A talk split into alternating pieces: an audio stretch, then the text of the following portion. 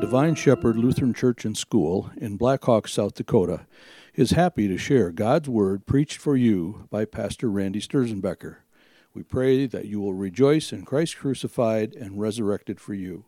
The waters of baptism, the Lord's Supper, and the forgiveness of sins, all for you from Jesus.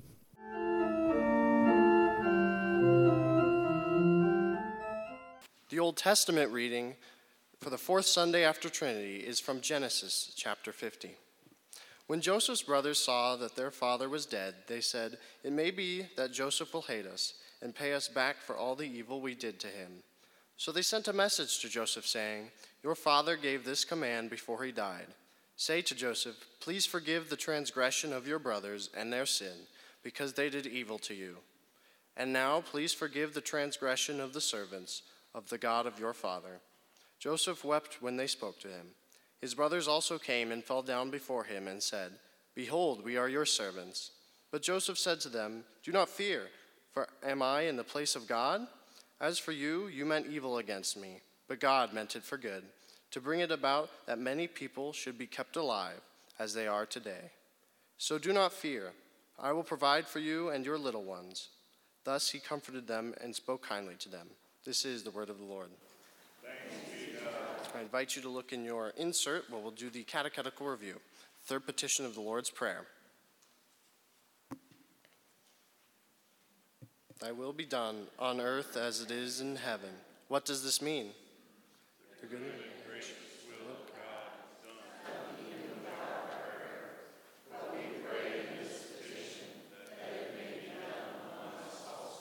How is God's will done?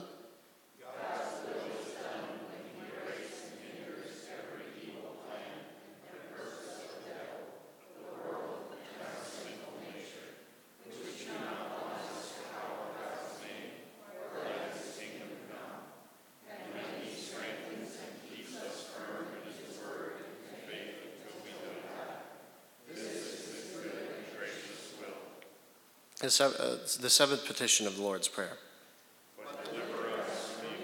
What does this mean?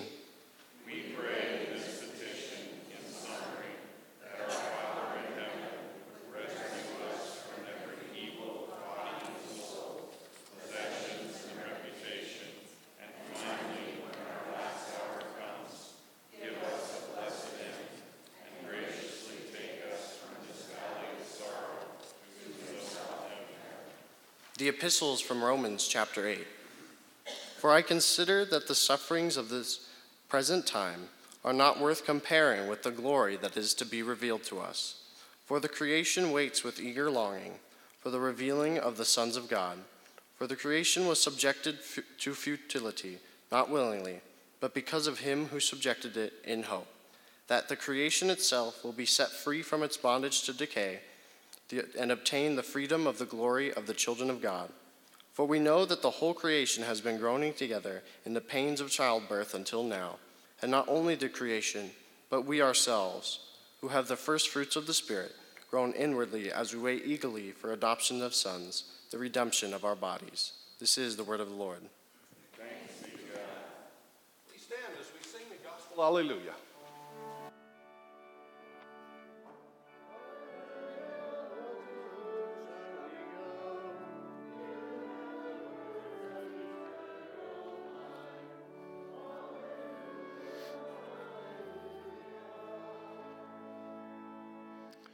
The Holy Gospel according to St. Luke, the first chapter.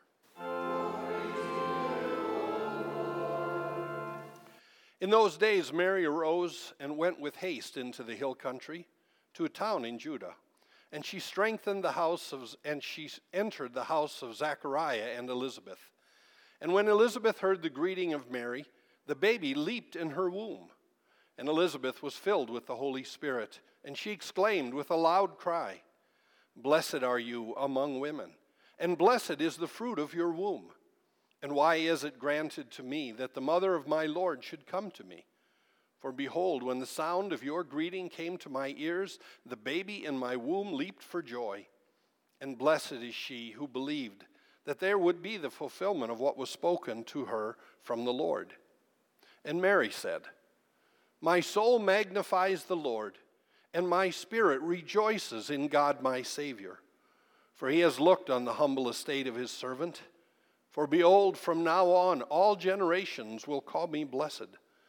For he who was mighty has done great things for me, and holy is his name. And his mercy is for those who fear him from generation to generation. He has shown strength with his arm. He has scattered the proud in the thoughts of their hearts. He has brought down the mighty and from their thrones and exalted those of humble estate. He has filled the hungry with good things, and the rich he has sent empty away. He has helped his servant Israel in remembrance of his mercy, as he spoke to our fathers, to Abraham, and to his offspring forever. And Mary remained with her about three months and returned to her home. This is the gospel of our Lord.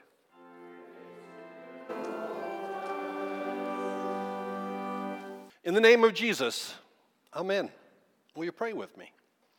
Father in heaven, we thank you again that you have given us the ability to rejoice in all things through the hope and the promise that you are with us always. Bless us now in the preaching of your word. In Jesus' name we pray. Amen.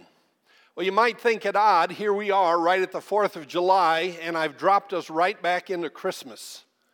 Mary, and Jesus and Elizabeth and John, we know that Mary heard the angel.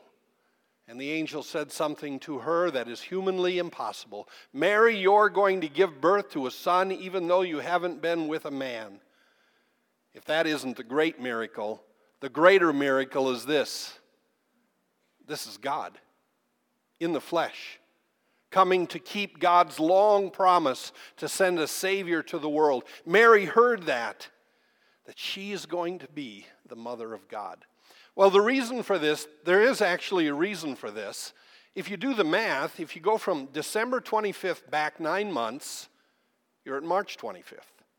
That's when the angel Gabriel came to her and Joseph and gave this great news. And if you go ahead three months, that's where we are now.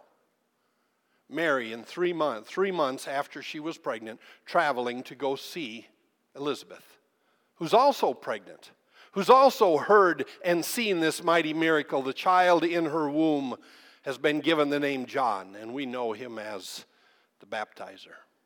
All these great things coming up, and Mary begins to travel to see Elizabeth, who is now six months pregnant. She stays for three months, more than likely to be there for the birth, to give aid to this mother as she brings this child. Now, the question for all of this is why did Mary go see Elizabeth? What was the purpose to go? A lot of people say that, that Mary was running away. She was three months pregnant. She was not married. She was beginning to show. You can imagine what the rumor mills did in her small town and among the people around her. Scandal at every turn. Some say she was simply running away from that, trying to find some peace and to get away from all the problems. Well, as with most things in the scripture, it doesn't just happen once. What's happening right here with Mary going to visit Elizabeth is already foreshadowed for us back in the Old Testament with King David. It's in 2 Samuel 6, and we see David taking the Ark of the Covenant to Jerusalem. Now remember, the Ark is the vessel that holds the Ten Commandments, Aaron's staff, and all of these things to remind us of God's promise. The Ark of the Covenant is the place where God's glory dwells, which is really code for everything that comes out of the Ark is Jesus in the Ark of the Covenant when it was there with Israel after they'd been freed from slavery. Jesus was with his people. He led them by the pillar of cloud wherever they should go. And at night, Jesus was their light, the pillar of light. All of that coming out of the Ark of the Covenant, right out of the center of the cover of the Ark that we know as the holy seat of God, the mercy seat the place where God's glory dwells, the place where Jesus, the pre incarnate Jesus, dwells. David is taking the ark through the very same land, to the very same places that Mary is going. David is taking the ark, and the ark is going to be in the house of Obed Edom. And there in Obed Edom's house, they find great blessings because the ark is there. Mary is going to Elizabeth and to Zachariah's house, and they find great blessings too because she is there with them. John takes the ark, excuse me, David takes the ark and he goes to Obed Edom's house. He stays for three months. Mary takes the ark. Actually, Mary is the ark, carrying the inborn Son of God into our world. And she goes and stays with Elizabeth for three months. When David takes the ark to Jerusalem, it is simply a picture of God's promise to his people that he is with them, that they can see him physically and know that Jesus is there. And everywhere Jesus is, or everywhere God is, or everywhere that his Holy Spirit is, there is peace, and there are blessings, and there are promises. It's the same when Mary, the New Testament ark, brings the presence of Jesus there to Zechariah and Elizabeth. Mary and Joseph's situation is difficult, no doubt. They know that God is working great things. They know that God is keeping absolutely every Old Testament promise of a Savior and a Messiah, and He's doing it right here. The Christ, the very sinless Son of God, is growing in Mary's womb. They know all of this is going on, and yet, what do the people around them see? Scandal. They know that Mary's not married and she's pregnant. They assume things about her that she's sleeping around. They assume that Joseph must be just off in space somewhere, that he doesn't know what's going on here, and he isn't doing anything about it. But remember, wherever God is, wherever his Son is, wherever his Spirit is, he brings peace, and he brings promise, and he brings his blessings. This young, pregnant virgin shows us this very clearly. Right in the midst of all of this, in the midst of all the rumors, in the midst of everyone talking behind her back, in the midst of everything, Mary writes this My soul magnifies the Lord, and my spirit rejoices in God my Savior, for he has looked on the humble estate of his servant. I would bet that Mary did not expect that her life was going to turn out this way somewhere in her teens. I expected she would have something else in mind. And yet, even in this quick change, even in this completely opposite situation, Mary says, My soul rejoices in the Lord. Mary rejoices even in the face of adversity because of the promise made to her. And those promises are more powerful than anything that the world can throw at her. Last week, as I was working on this text, I would ask people that I would visit with, When's the last time you rejoiced? And do you know the majority of them said, I can't remember. When's the last time you rejoiced? I hope you can remember. We have a tendency to think that rejoicing is something that, that happens at big events or big celebrations or milestones in our life. When we gather there at the baptismal font and we bring that child, and God, by His Holy Spirit, gives that child faith and makes them His own, we rejoice in this new child in heaven when that child has been gone through confirmation and they say, Yes, the things of the scripture are the things I believe, and we rejoice. Or when God brings a man and a woman together at his altar and he makes them one flesh, we rejoice. It's easy to rejoice. We know to rejoice at those times. But is it possible to rejoice when you're in a situation like Mary? Is it possible to rejoice when life seems to take more than it gives? Is it possible to rejoice when your circumstances are uncertain and anxiety is great? Is it possible to rejoice when you're gathered here with your friends and family to bury the one that you love more than any? Yes, it is. Because rejoicing in God, my Savior, as Mary did, is not based on our outward circumstances. The Almighty God and Father has given us faith. He has claimed us as His own, and He has given us promises that carry us through every adversity, every hard time, every uncertainty in our world. He brings us His promises, and He gives us His, his peace. And because of that, even in the midst of terrible situations, we rejoice it might not always look like the great celebrations at a wedding or a baptism, but inwardly we cling to the promises of God and we know that those promises are for you. And He keeps His promise, He keeps His word. And in that, even in challenging situations, we can and do rejoice. We can rejoice in God, my Savior, just like Mary, because our situation is not a surprise to God. It's not a surprise to Him what we've done and what we struggle with.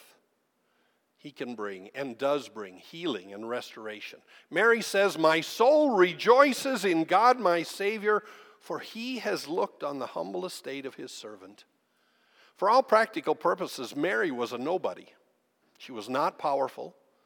She was just a teenager. She was, however, the, the, in the family line of King David. That was enough. God promised that his Savior, our Savior, his Son, would come through the family line of King David, and he used this unimpressive little girl. And he gave the Christ into our world in her womb. God chose this seemingly unimportant woman to be the mother of God, and that honor will never be given to another woman ever.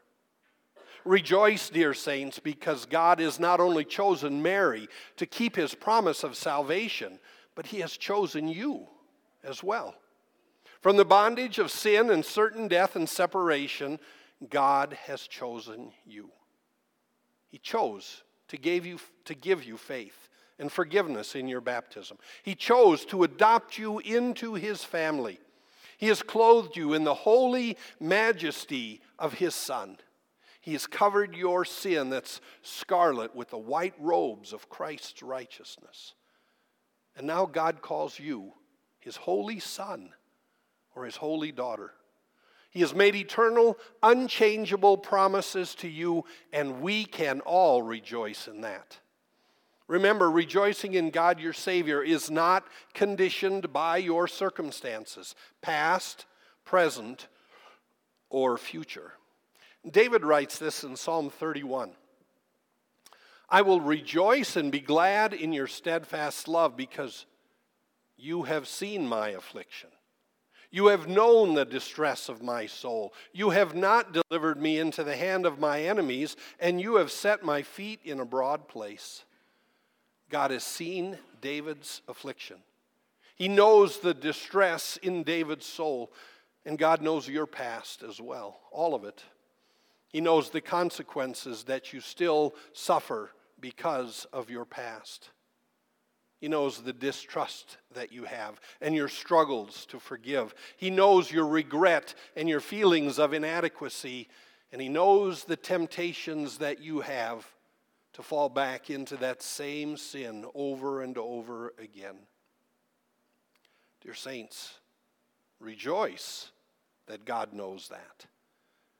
Because that's the very reason He sent Jesus into the world to forgive you and to give you peace and to give you His promise that He is with you always, even in the worst times of your life. Your present is firmly grounded in the unchangeable promises of God. You are baptized. You are a child of God, adopted into his family with all the promises that every parent gives to their child, and these promises are holy and perfect. Your future is certain. Child of God, forgiven by Christ, He promises to walk with you every single day of your life, no matter where you are or will be taken. And one day He promises that He will rescue you in a flash, in the blink of an eye. As death claims you, Christ claims you again and takes you home to rest with Him. Rejoice in that. That our greatest enemy cannot hold you because of Christ. Wherever God is, or His Son, or His Spirit, there is peace and promise and blessing. Rejoice, dear child of God. You have been rescued by Jesus. This morning, we let Mary be our teacher about rejoicing. God being with us physically is not determined by our status. It's not determined by our talent or our perceived usefulness.